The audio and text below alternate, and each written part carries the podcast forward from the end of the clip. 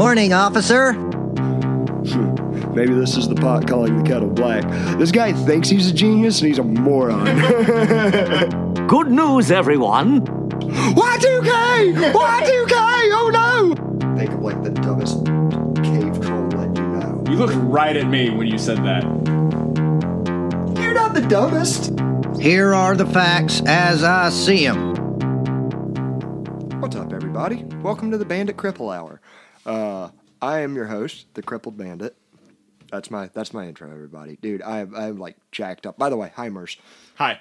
Uh, yeah, I was uh, working earlier this week, and uh, I was just remarking about how good my back had felt. Like ever since I switched some stuff with my mattress, stringing, uh, building like uh, a fence, rebuilding it with like thirty posts. My bad, twenty posts and some H braces. It's odd. The hardest part of it. I, I would rather put in more posts to have to do less H braces. Here's the thing. So, by the way, hi everybody. Follow us, like, subscribe, all that jazz. Y'all know what to do. I'm just jumping into things because we're going to see how long my ass can sit still without uh, dying uh, from pain. But no, so like on our border, we we actually border a tomato field uh, to the west of us, and the guy gave me a call, said, "Hey man, y'all got like two cows over here." And I'm like, "All right, that's pretty important to get cows that don't eat their tomatoes and drive them crazy." And here's the thing: we're utilizing like all of our pasture land, and since it's such a bad drought right now, and we're coming out of winter, it's two bad combinations. Oh, like we've hardly got any grass, and nobody hardly has any grass. Yeah, we just opened ours to all our pastures now. So Yeah. they're in, they're in We, everything. we can't rotate. Like we, we need every blade we can get. So the cows, like they don't even really want the tomatoes as much as they do like the stuff those farmers like don't manage, and it's just growed up grass. And Green. anyways, he's like, "Hey man, there's two cows over here." I'm like, "All right, I'll get in my truck and I'll drive over and just spook them back because I don't feel like getting on a horse, modern style." Uh, whipped around, drove, realized it wasn't two; it was more like eight of them. And they were all like, so there's this bay head. And when I say a bay head, it, it's like a small, in, in Florida, you'll find the, like everything's mostly flat, and you'll find just these kind of dips of swamps, isolated swamps where it's just thick mud, trees. It can be anywhere from a couple of acres to a couple hundred acres. I mean, they're just bay heads. Well, our border goes right through this bay head. So, like, they have, some of it's on their property, some of it's on ours and I managed to chase the cows back. And I'm thinking, like, all right, they must have found like one little place to slip through. I get there and it's like where this stuff didn't fall down from the hurricane, but I think the hurricane messed it up enough that here recently, now that it's gotten dry, they just everything went down. You gotta So- you gotta look up during windstorms. Dude, and it's what I would have had to have done in order to not use H braces is like get pretty much get a front end loader and shove all this stuff back on their property and build a new line. And I don't have a we don't have a good front end loader or piece of equipment to do that with. So I'm like, I am just gonna give them five feet. I'm just gonna come off of our fence five feet inside, go across and back, but you gotta build H brace corners. But uh, would you agree the H brace is like the hardest part of that job typically? It's not it's not really hard. It's more time consuming. Yeah, it's, it's- just like okay, yeah, because you can just you know run fence real quick. You know, the H Bust brace- out some holes real yeah, quick. and by yourself. It's getting lined up, tightening the wire, and it's just it's just an aggravation. um, in these, like we use much larger posts for H braces. So I'm thinking, like, if something's going to hurt my back during, That's actually how I slipped my lower disc was because Daddy didn't doesn't buy H braces. He uses power poles. Of course. because those were free. Of course. yeah. So I was having to pick up and set power poles, and that's how I hit hurt my lower back. these were old uh, marine marina dock posts. Yeah. So, no, yeah, I know yeah. your pain. Yeah. So I uh, my whole left leg went numb for like a couple months. so like, dude, so I got like six of these. I'm doing this by myself, and I'm like, uh, you know, they're like eight and a half feet long, and they're like, I don't know, You got to good bear hug them to set them. God, but, like I'm conscious the whole time, like, dude, I'm gonna lift with my knees. I'm not with my back. To get set all the H braces, Good jerking, twisting motion. dude. And I got done, and I'm like, I feel good. This is the gold star. Bandit, you're you're having a good day. Then the what and what's typically one of the easier jobs with building fence, I just had to run the wire. Like I already done the bottom strand. I had my line. I've already put all my post in with the post hole diggers, and I'm like, I'm man, I'm doing good. Walking this line. Now here's the thing. In like an open flat pasture, it's not that big of a deal. But I had to go through this bayhead backwards, holding like a 60 pound thing of wire on a spool, like that I'm backing up with. And if it was just mud, you know, you slosh a little bit, but this is like dried, hard mud that's got holes where cows have stepped in. So it's like every step I'm taking, it's going off center one or the direction. But by the time I put up five strands, my, my tailbone was like, I'm retired. I'm done. I'm going to be bummed for a couple of days. So that's how I got to that awesome intro. Yeah, my, my back's out of whack, so we're gonna see how long we can do this. But I can I can still at least talk and bullshit about stuff. That that's how. Oh, You know, you know what helped your back? A nice cool Bud Light. yeah. no. I don't know, dude. I don't want CIA juice, I mean, your butt hurt, so I assumed. dude. All right, well we'll steer into that category. okay, yeah, my, all right. That was that was a good joke. That really was. Sorry, I didn't catch that at first. I'm not saying culture's not important and that there's some things in like the the culture war that's that's not like interesting or something like that. Sorry about that. Hang on. Okay.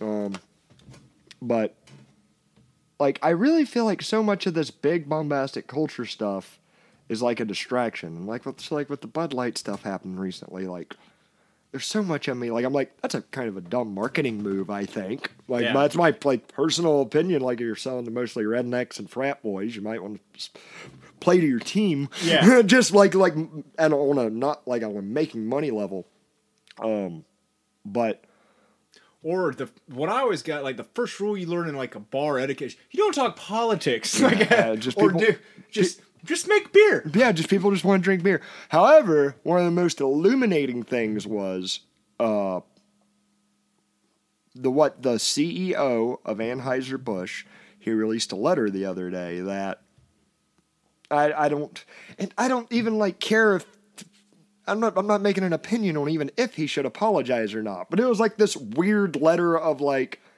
I'm not apologizing, but I'm just going to say how American of a country we are, of a company we are, and how much we it- love making beer, and not I saw a, saw a comment on there. It was like it's like this is like when you have to you have a word limit and you're trying to reach the word limit. You're just putting in sens- sentences because he said it's like two pages where he didn't really say a whole lot. anything. And I'm like, and I read it, and I'm like, uh, there's just so much of me that doesn't give a shit about this. However, the thing that made my like uh, made my brain lock in on this was someone directed me to the CEO of Anheuser Busch is a Twitter profile, and on this dude's Twitter profile, he talks about he, he like has like a, I'm the CEO of Anheuser Busch. We proudly make beer. I'm a father. I'm a da da da da, and like it's like previous work experience, and he names one or two things, and then right underneath it, CIA analyst, and I'm like, what? The just a coincidence that the head of the largest beer manufacturing Probably in the world. Yeah. probably in the world just also happened to used to work at the CIA. Hey, sorry guys, I know we just started. I got to pause for a second. Mercer's gonna talk some shit here in a second. We'll be right back. All right, we're back to making content in this hot, sweaty box of a trailer. Um, sorry guys for the interruption. All right, Merce, what were you saying? I don't, I don't, I don't know this anymore.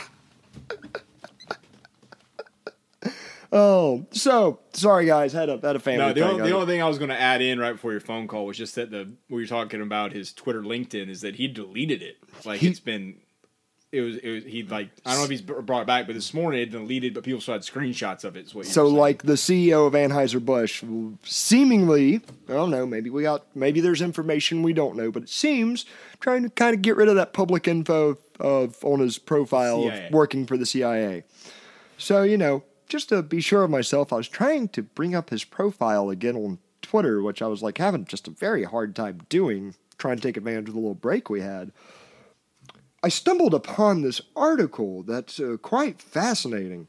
It's published from Fox Business, um, from on FoxBusiness.com, and uh, it's by Danielle Gene- Genovese. Uh, published October 1st, 2022, so not that long ago. Um, here's the title. This guy's got a great resume. Dude, amazing. Y'all y'all hear me out on this. Uh, the title is From CIA to Beer. Brendan Whitworth's path to CEO of Anheuser-Busch. All right, Fox, enlighten us. And like this is not them criticizing him. This is like them it seems seems like a very like uh appealing article, like trying to like bragging on him. Okay, so here we go. Quote Years before he became CEO of one of the most well known beer companies in the United States, Brendan Whitworth would spend time late into the night studying for business school while stationed in Baghdad, Iraq. Wow, interesting. Stationed in Baghdad, all right. Hard worker, dedication.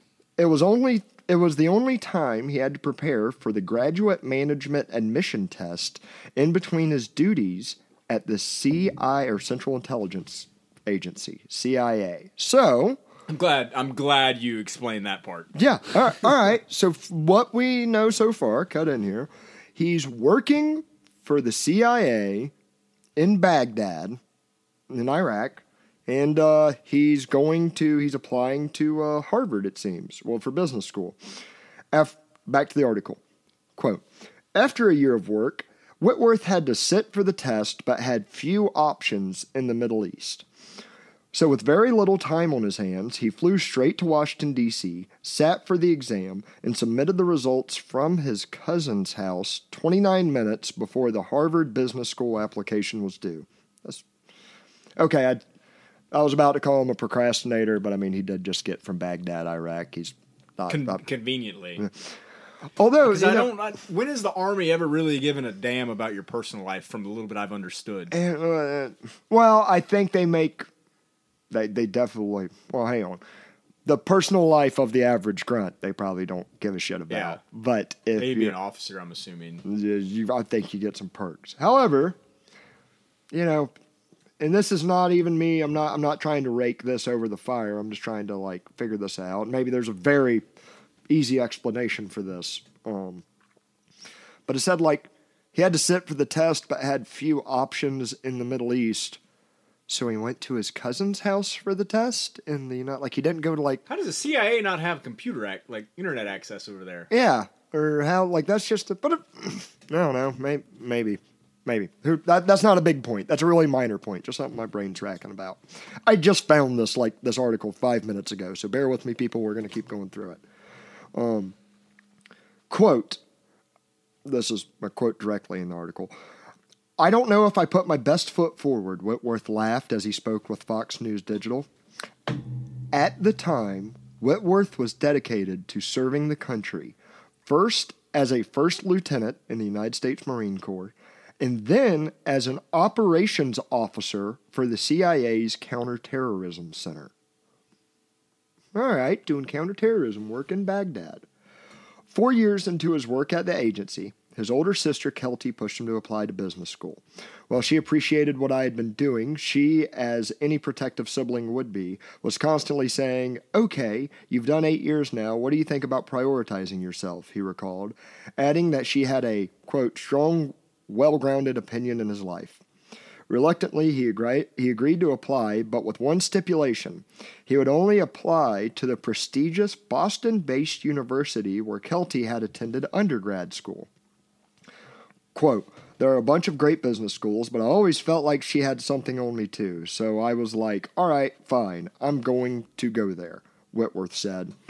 It was something he hadn't previously considered. In 1994, Whitworth started his freshman year at Bucknell University with the intention of following in his father's footsteps of becoming a doctor.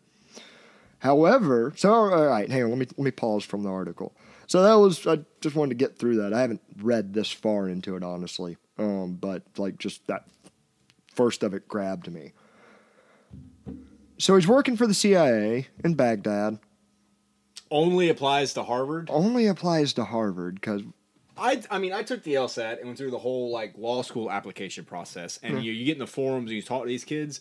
The kids that applied to Harvard, they have spent their lives trying to get there. this And ain't I- just something they whipped out. no. And the kids that got denied are astounding. Like these kids are like four point, like four plus GPAs. They got like the max score is like a 180 on the LSAT. They got like 178s, 177s. They're like near perfect, and Harvard is still telling them no. Yeah. Like so, this this whole just I'm just last minute going to apply to Harvard is I don't know if it's military like it's I don't that's not something you just do. No, no, that's something you really. But I'm Oh, not well. trying to take anything away from him if he Hey, really hey. busted his butt, but who knows? Maybe the guy got in at the CIA because he's the uh, above average and very exceptional human being. And maybe Like I said, I'm can- not trying to take anything. He could be. I'm not Yeah. trying to take anything away from him without knowing the guy. But it's not just something you. I'm only going to apply to Harvard. These kids like had several backups that were. Yeah, I'm, I'm going to release some more of my thoughts on the end. But let's let's just get into the article. I'm about about halfway through, so here we go, people. However, back back to it. Um, however, midway through his college career, Whitworth, who was always admired military and government service, imagine that, uh, found himself researching how to get into the Marines. I felt fortunate to have been born in the United States, he said. I felt like I needed to pay that back, and I had a little bit of indebtedness that I needed to pay. Hmm, it, it's odd. It's even in the quote. It has a pause. Li- li- Literally, I'm gonna hang on verbatim. Let me let me re- re-say that quote.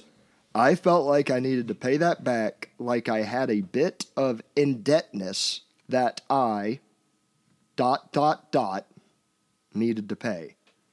All right, well, maybe, I'm maybe fixating on that a little too much. It's just odd. Anyways, on top of that, here we go, everybody. I promise I didn't even reread this. This is mm, mm. all right. Back to the article. On top of that, his grandfather worked at the Federal Bureau of Investigation, serving under President Hoover before running training in Quantico, Virginia. That's where kind of the attachment to. Hang on, back up. All right, sorry, sorry. They're quoting him directly again. Quote, that's where the kind of attachment to dot dot dot serving the country came from.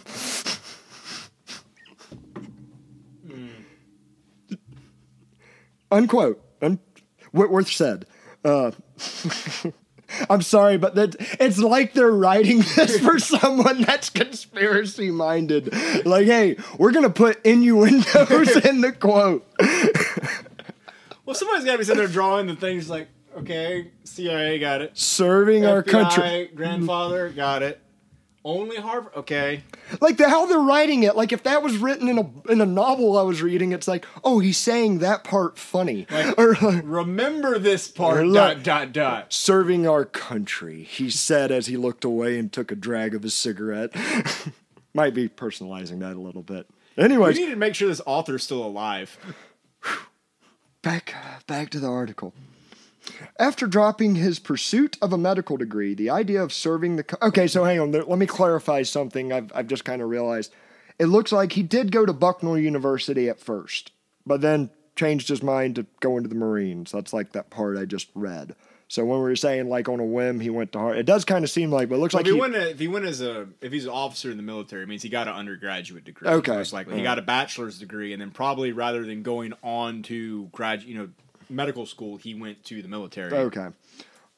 I would assume.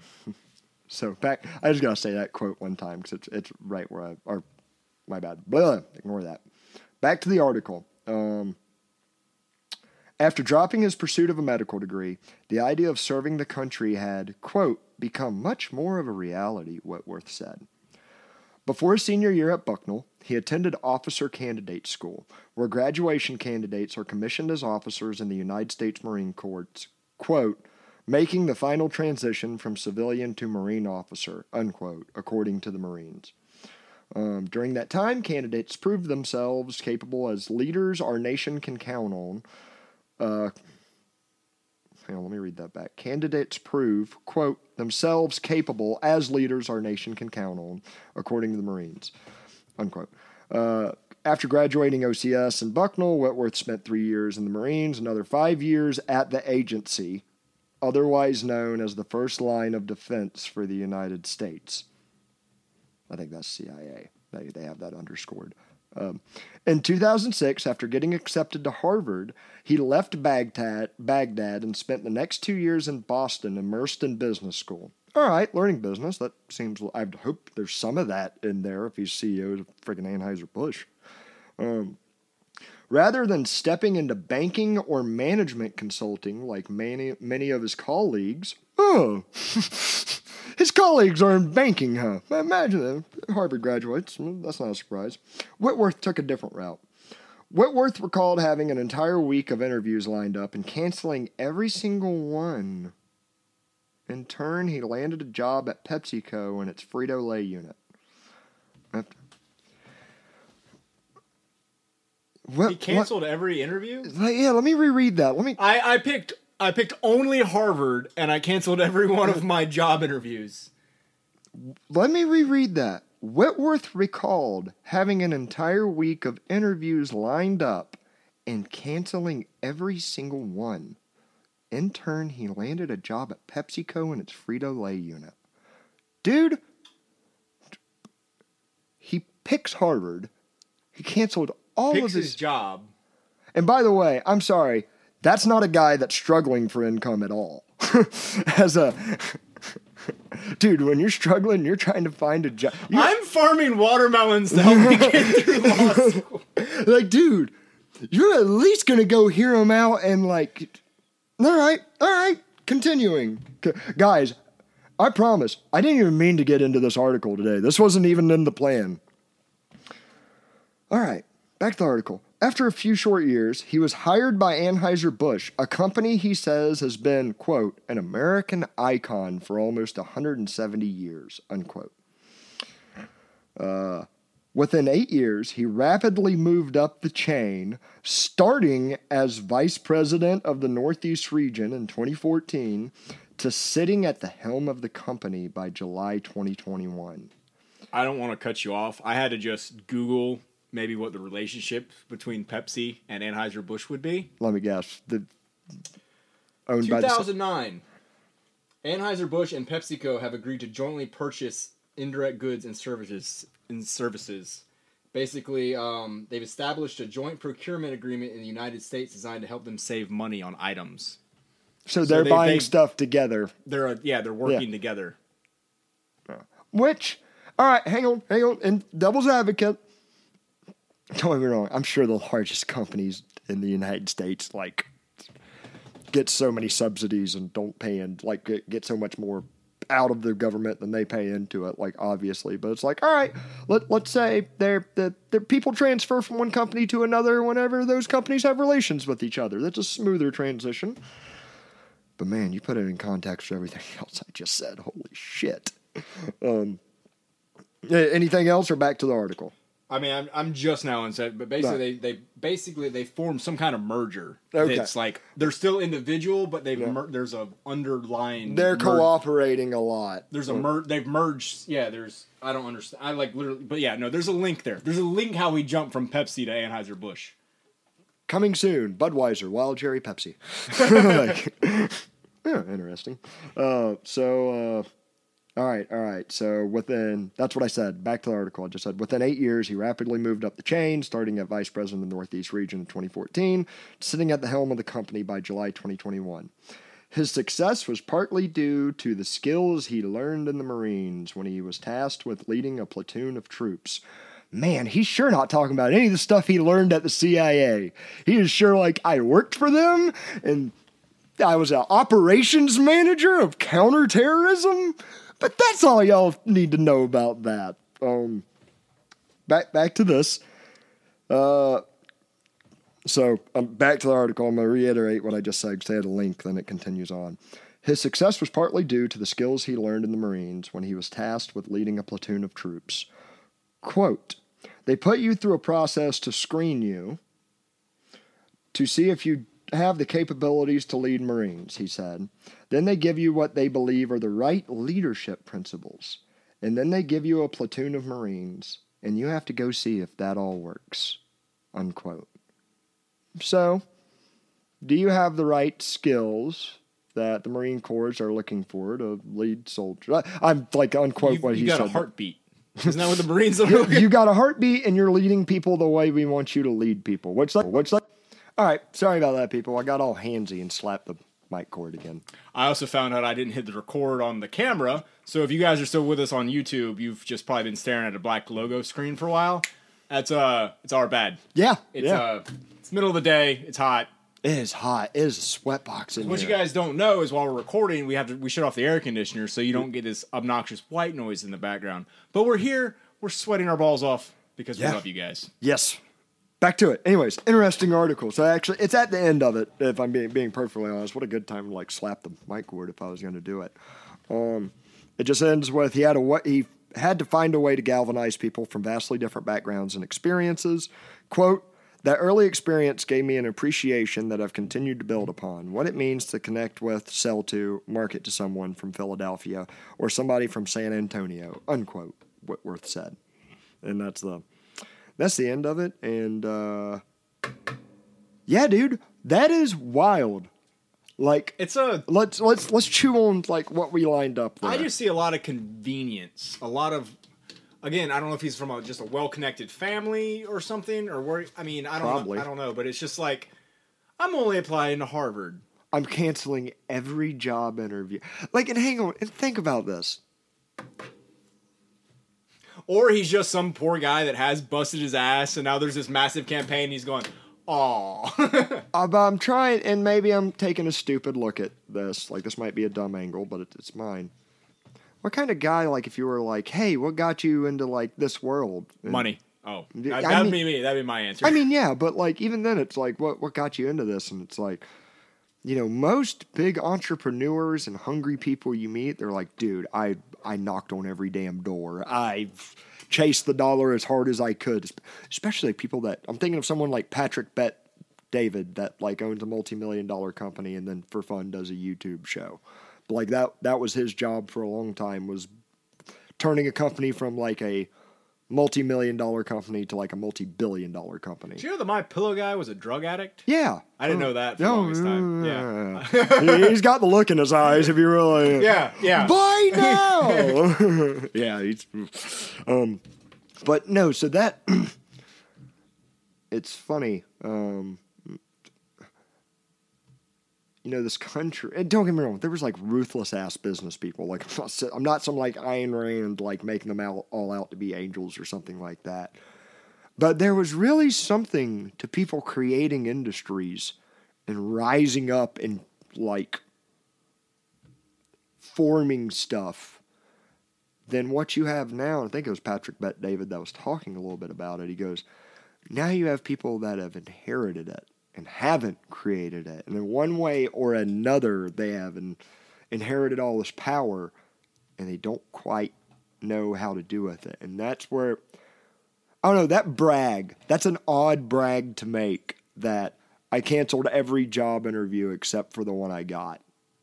Now I guess I guess he's trying to show like I knew what I was doing, I know what I was going into, I was that determined to get it. Unless But unless they gave him like just that great of an offer or something. I don't I don't know. But yeah, I picture I'm thinking of myself out of college when I first say I went into flying. Like I knocked on every door. I got in my truck with Yeah. like resumes and I just started driving to every crop dusting place between I saw I ended up in South Carolina. Yeah, in West Palm when I came back to Arcadia, uh, all of it, like I was like, please, I need a job. I'll go anywhere and look, just find something suitable to my living Conditions. I sweep floors. yeah, like whatever, just paycheck and make it help me make it work. yeah. Um. So, and also, his dad just happened to work at the FBI. Yeah. There's a lot of like I said, I'm, tr- I'm trying to I'm trying to give the guy the benefit of the doubt too, like, you know, military. wait, when it said he served under Hoover, Yeah. I don't when I was reading it, my brain got stupid and thought about President Hoover, but that was before the FBI. That'd be J. Edgar Hoover, Didn't Hoover start? the FBI. So, like, my Didn't brain, Hoover wear dresses? dude, Hoover is like the poster child of, to me, of like bad conservatives with power. Not, I, let me take that back. I'm sorry. I, I don't mean to piss on conservatism that quick, that fast. But it was like, I'm going to use the power of the federal government to enforce these conservative values to such a degree that if you're any if you're in any kind of the public spotlight, like if you're an actor in Hollywood or something like that, and you lean If you have anything that's just not traditional conservative, we're putting you on a list of possibly communist, and there's a chance you won't work anymore. And like a whole. Meanwhile, the dude is cross dressing, like and locking up people that are. Don't get me wrong. All right, for the record, cross dressing's freaking weird, but. Uh, Whatever. If that's what gets your jollies Uh, off. uh, yeah, dude, not teach their. But then you're locking up other dudes that are do like, I like beef jerky. How crazy would it be if I wanted to lock people up that ate beef jerky? yeah. It It's anyway. like, the, it's like the conservatives you see now. They're all like anti-gay, but they're doing gay stuff behind closed they're, doors. they're knocking on bathroom stalls and yeah, it's it's and it's like what, just and I feel like so like this move by Anheuser Busch to like put whatever that thing's name is as the spokesperson or whatever he she it, however you fancy Uh, Dylan, it's it's a him. Dylan, it's. Dylan. But like, It's a dude. It's a dude.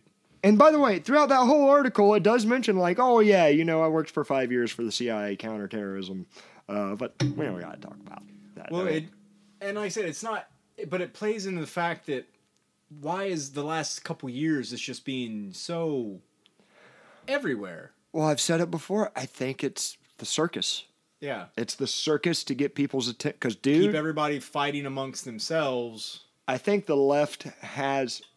I think the left and the right have always been played as puppets. Let me like say that. Like since since at least the early 1900s. Like in our current Western culture, or since the progressive era, era, left and right are played while gains are made outside of that. I think. I think, and this is just like my kind of anecdotal assessment when you had the left kind of this newish left in the 60s that was like, hey, we're not commie, but we're not this suit and tie culture conservative either. We're free love or whatever. I think that was like an uncontrolled left. I think that then you go start seeing commune. And I think you, you saw ways of the government trying to control it, a la Charles Manson being a CIA asset, like the, them getting him out of jail multiple times, and that that's on the record. That's public record of like cops letting him out before all the bad stuff happens, because higher ups are telling them to, people outside of their pay grade.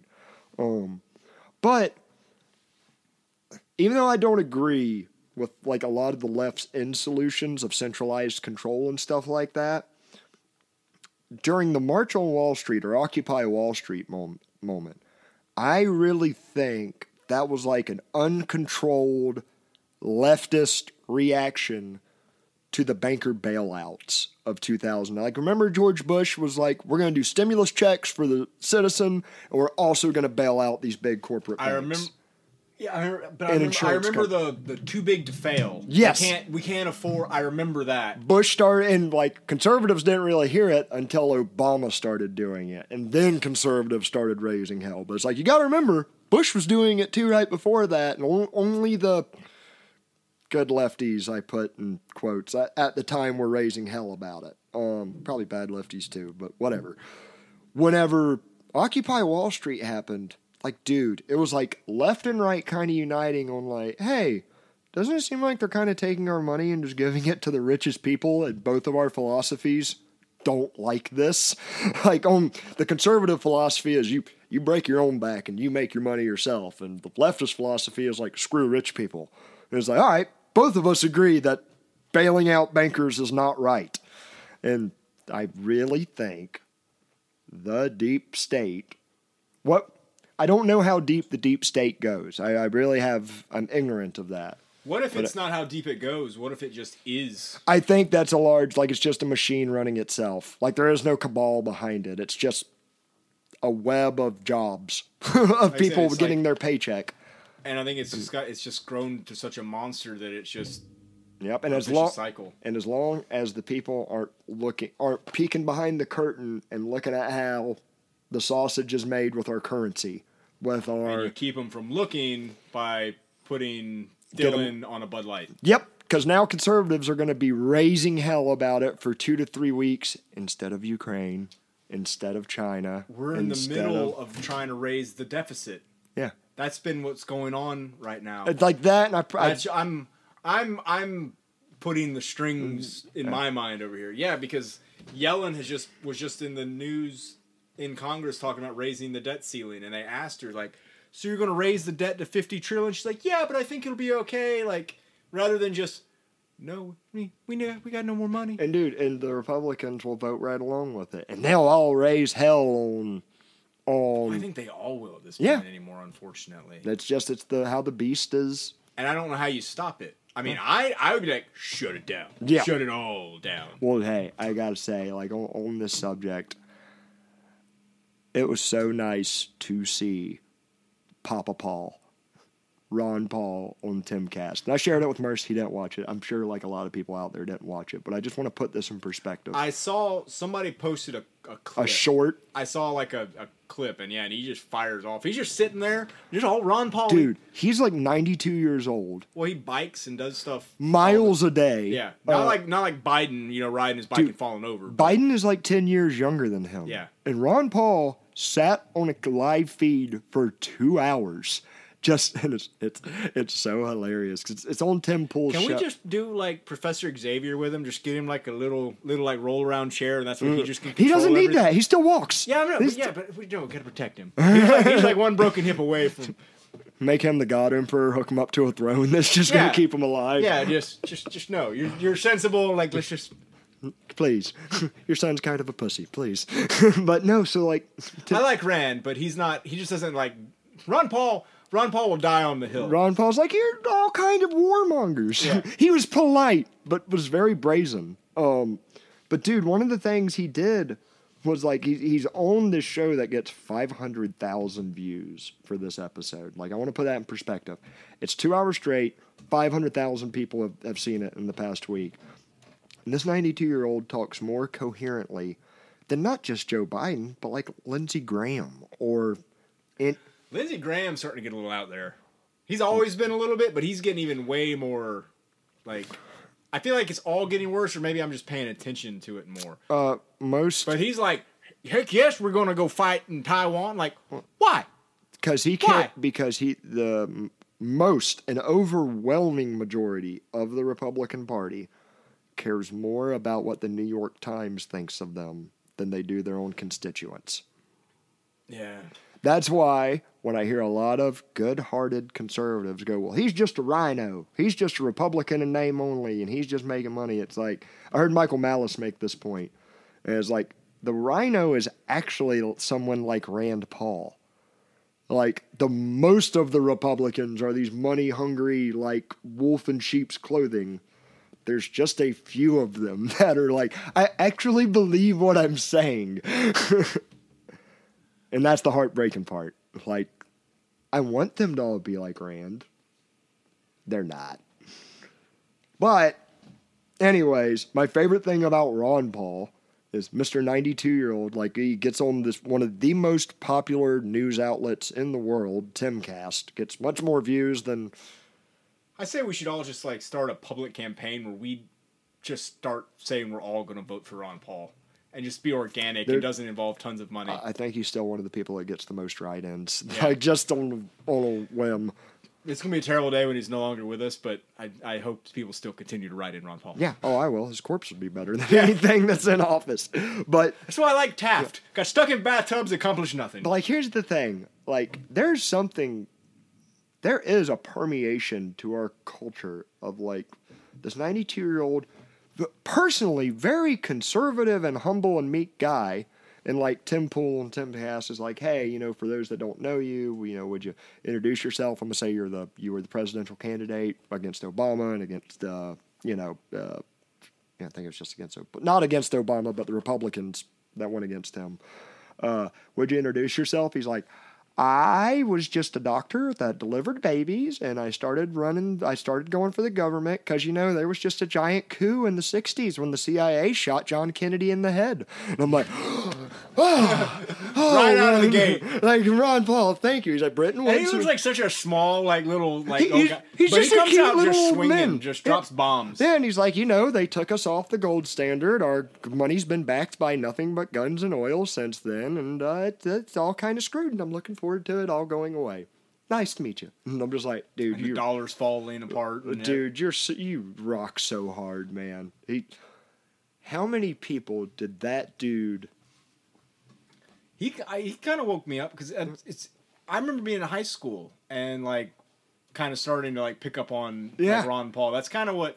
I, I still don't know where I lie on the spectrum. I think it's all stupid in the first place. But I, I do remember That's the most Ron correct Paul statement. It's all stupid. and talking. Like I had my parents, my grandmother, Miss Foley of all people. Uh-huh. She like she's like I I like him. Like it, I started, and then that's when I started noticing everybody going against him. Yep, like systematically. Yeah. again, and it weeds out the. Uh, but yeah, you know, no, Noam Chomsky's thoughts on this was that that that leftist that I've gotten his name right twice now. I'm keeping count. Uh, he said, you know, it's not a like, uh, it's not a self-aware conspiracy.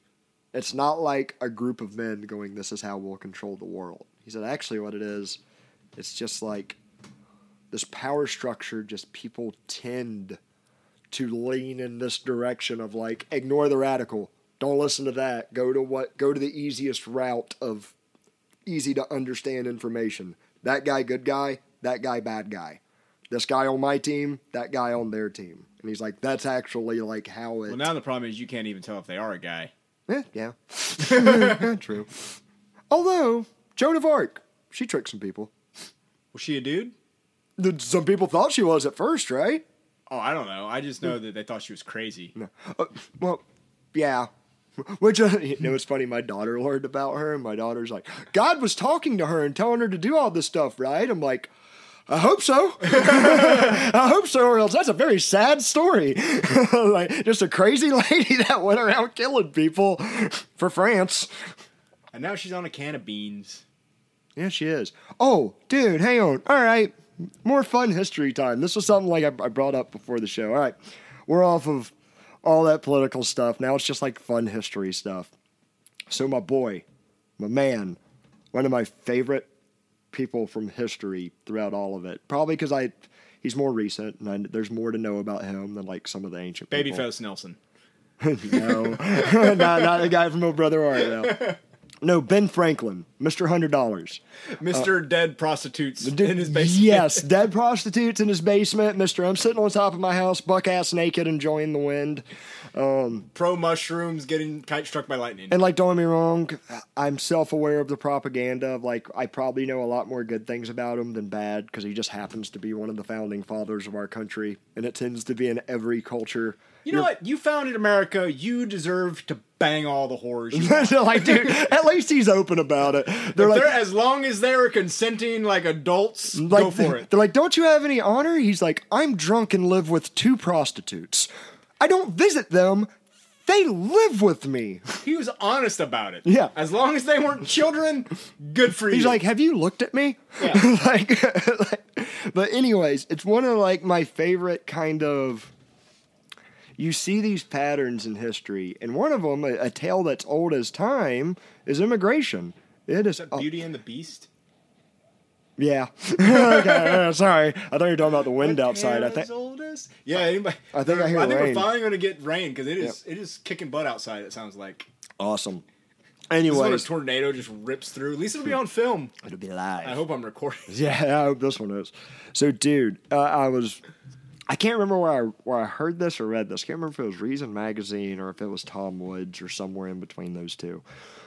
But you know, immigration is such an old issue. Romans were dealing with it. Friggin' supposedly Jesus' father was dealing with it. Everyone's dealt with it. People moving and around where other people already are.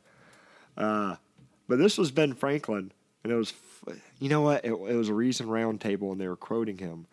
And it's like after they've made the Constitution, and I want to say it's like 1790 ish or in that time period. And Ben Franklin, and I'm going to be, uh, what, what do you call it? I'm not directly quoting him, but I'm just kind of putting my own language in there. But he's like, uh, he's like, You're summarizing what yeah, he. yeah. He's like, guys, listen, we have come here and we have started this wonderful nation, but there's a group of people moving here, they are unlike us in every way. They don't conform to our ideas of freedom and of our traditions. You know, we can only have our freedom based on like these traditions we've learned on how to treat our neighbors and within our culture. He's like, these people are bringing foreign ideas and foreign things to this country. And if we're going to pass a law to outlaw or control how they come here, if we're going to have immigration standards, this is the first, I think, one of the first like mentions of like, should the government be doing this or not? Is this is the group of people we need to do it to the Germans. and, and it's such like Such a, a- that's like the last group you would hear. Yeah, because like all through like the 1900s, like all the derogatory groups or like the, You hear the, I- some you hear crap about Polacks, the Irish, the Poles, the- Jews. you don't really hear any, like anything bad about the Germans mm. until the Wars. wars. Yeah, yeah, like before the wars, like you hear like the really smart people that are Yeah, innovative. they had like the Zeppelins. if the- you had a German machine, it was like one of the better machines made, and their Yeah. engineering was top notch. And but dude, it's it's so and like the I think it was Katherine Mangu-Ward. She has a really weird name, white chick. Surprise, surprise, with that weird name. Uh, but like she she has some really horrible takes. But this was like a really neat one she had. She goes, you know, here's and like Ben Franklin like writes a whole essay of like here's why we cannot let these heathenistic Huns into our society. And you got Germans end up like settling most of Pennsylvania and uh, like you know all that Amish area. I think is really heavy. Pennsylvania Dutch. No, that's that's the Dutch, but Michigan. The. M- uh, Michigan is heavy, heavy German, uh, and at least northern Michigan. Um, they but like, they like the cold. but it was neat the the thing she brought up. She's like, you know, now we have things like American as apple pie. She goes, apple pie comes from the Germans. American hot dogs is bratwurst. That comes Okay, from the yeah. Germans. Uh, hamburger Frankfurter. hamburger is Hamburger is ground is beef that and that from the Pink Panther. What is it? Um, you can't say hamburger. No, that's from Popeye. Hamburger.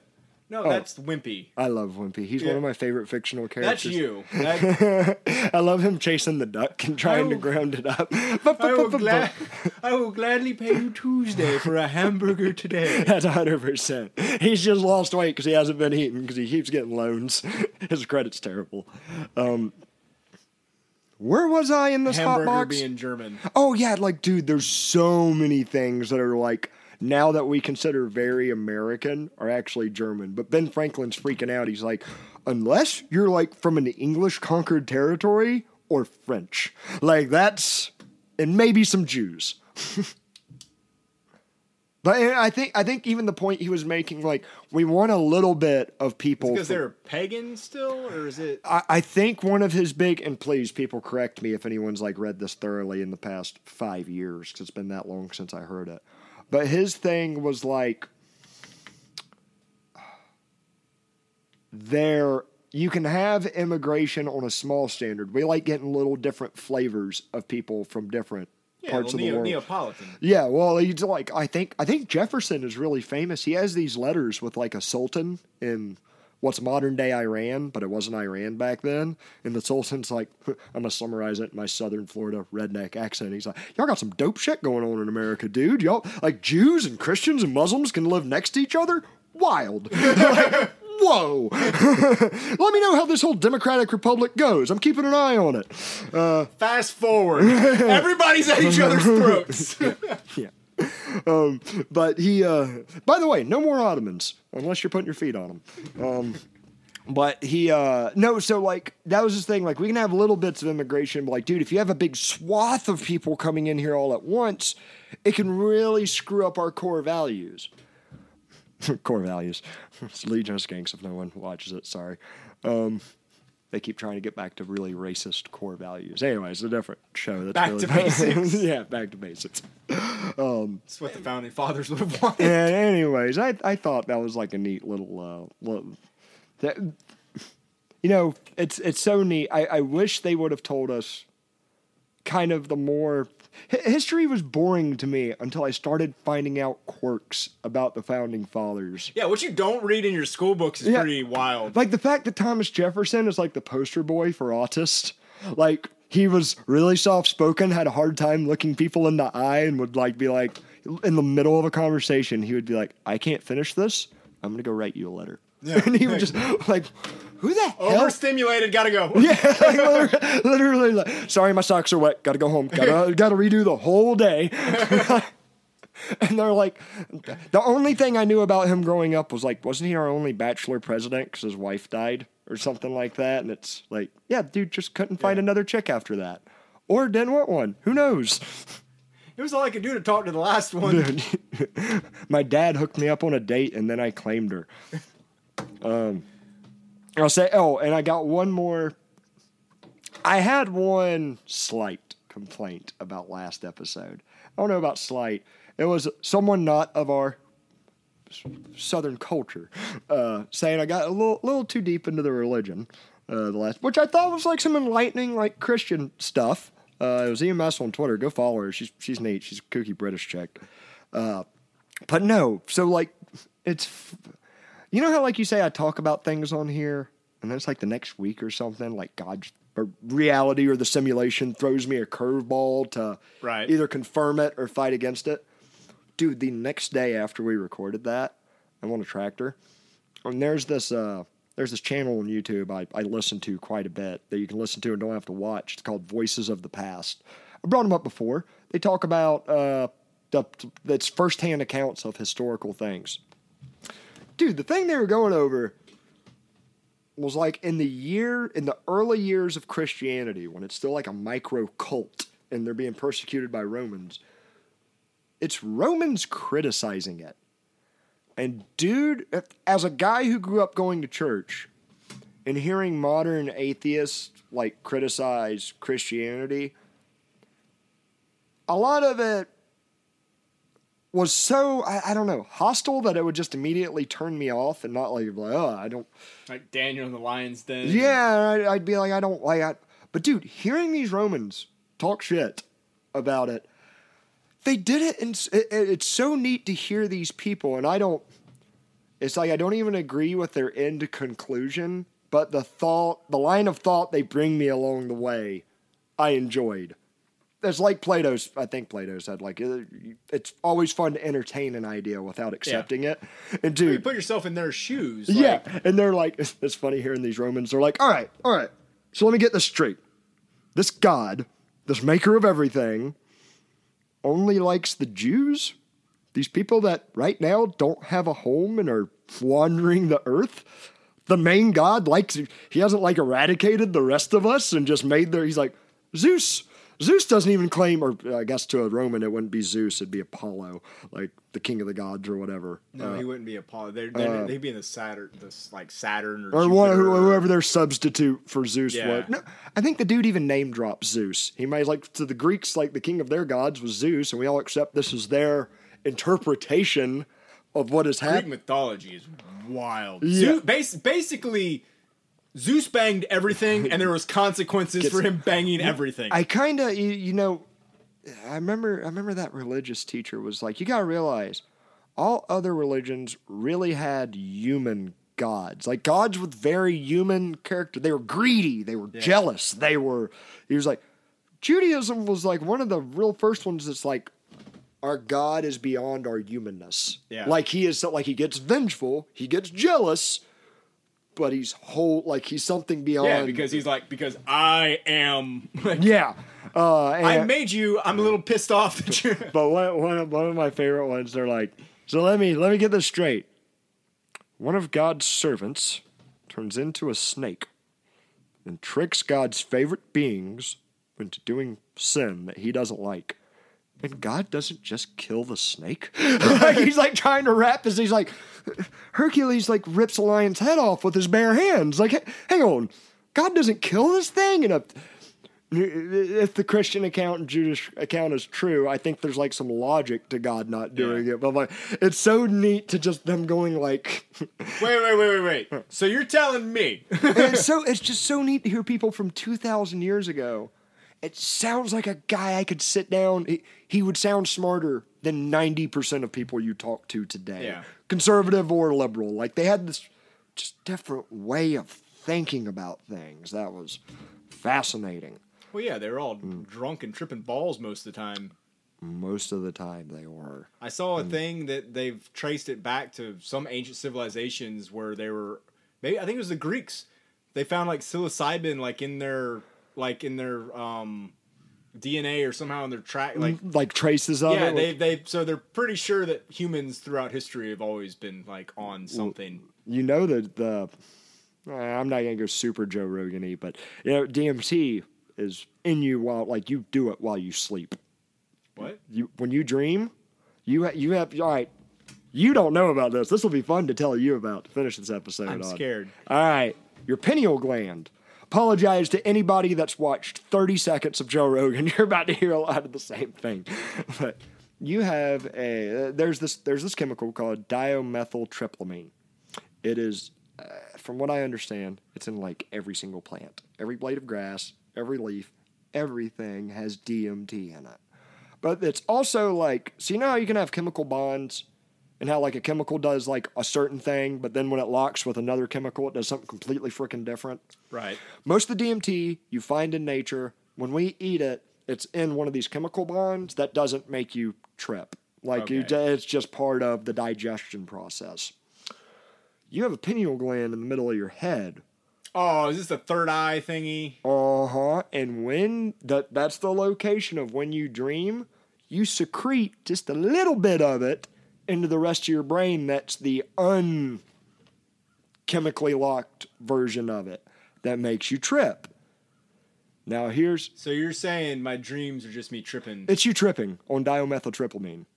No wonder they're so weird. That's leaking. Yeah, that's why it's so like kind of real, but like not you real. feel like you're punching with like the strength of a pillow. Yeah. Now here's the thing about ayahuasca. That that thing in South America. Have you heard of ayahuasca, the plant? No, I thought it was going to be like a Native American. No, well, it's native to South America, to like Brazil. It's a root. It's one of the only times in nature that it's the if you process it a certain way, I don't know the way, I don't know the specifics, it gets rid of that chemical bond and you got the pure DM not pure DMT, but you got the unlocked version of it in the soup. And here's the wild thing, like uh victims that have PTSD, whether it's like soldiers or like SMAPE victims or, you know, people that have gone through really bad stuff, traumatic I stuff. I just realized you tiptoed around that word. Yeah. I was like, I was like what? Uh, trying to be nice for the YouTube censors in case monetization ever comes a knocking. Um, but it, they're able, like, it's not like a mushroom trip from like, or an acid trip from what I understand. It is something completely different. That, like, they are able, like, after they're done tripping, they're like, that was like better than 50 years of therapy, even though I just spent two hours puking and everything after they drink this root. Like they're able to, It's like a dream time slows down or like and like they, well, Ron White describes it that they, Ron White quit drinking because of it, yeah. and it was Ron White. But he, as he explains on Joe Rogan, like Joe Rogan asked me to explain, he goes, "Well, I took a drink of it, and then I went out and sat in a hammock while he's in South America, and he goes, you know, I'm like, man, I feel a little fuzzy, but this this ain't nothing, but." Uh, he said, Then I opened my mouth and the entire rainforest fell into my mouth and I fell into myself and went through myself. And I'm like, Whoa! I've, I've never done DMT, by the way. It's, but he's like, From that, he goes, I knew 15 or how, when the trip was done, he goes, I'm done drinking. I don't need to do it anymore. Yeah, how do you beat that? I don't know. Well, like the thing is, as Joe Rogan explains it, like every time he does it, he sees like mechanical elves that go through all Steal the his underwear? no, not them kind, not the real ones, but like that uh go through his past like bad decisions and help him sort it out in his brain and like it's some as Alex Jones says, that shit's real and DMT just helps you see it. Uh-huh. Man, Uh-huh. I don't like this show. Well, yeah. Guys, it is hot. My back's holding up. Thank you, Mima Karen, for giving me the right medication advice. Um, but, guys, this has been fun, uh, besides the sweating. Uh, follow us on Twitter. I'll have some more bad takes, I'm sure, uh, at Bandit Radio Hour. YouTube, give us a like, give us a subscribe if you're still listening. Yeah, sorry about the black screen, but We're screwed up, like always. It, it happens. it, it it falls it falls squarely upon my shoulders. I, I apologize for my shortcomings. Damn straight. Bye, everybody.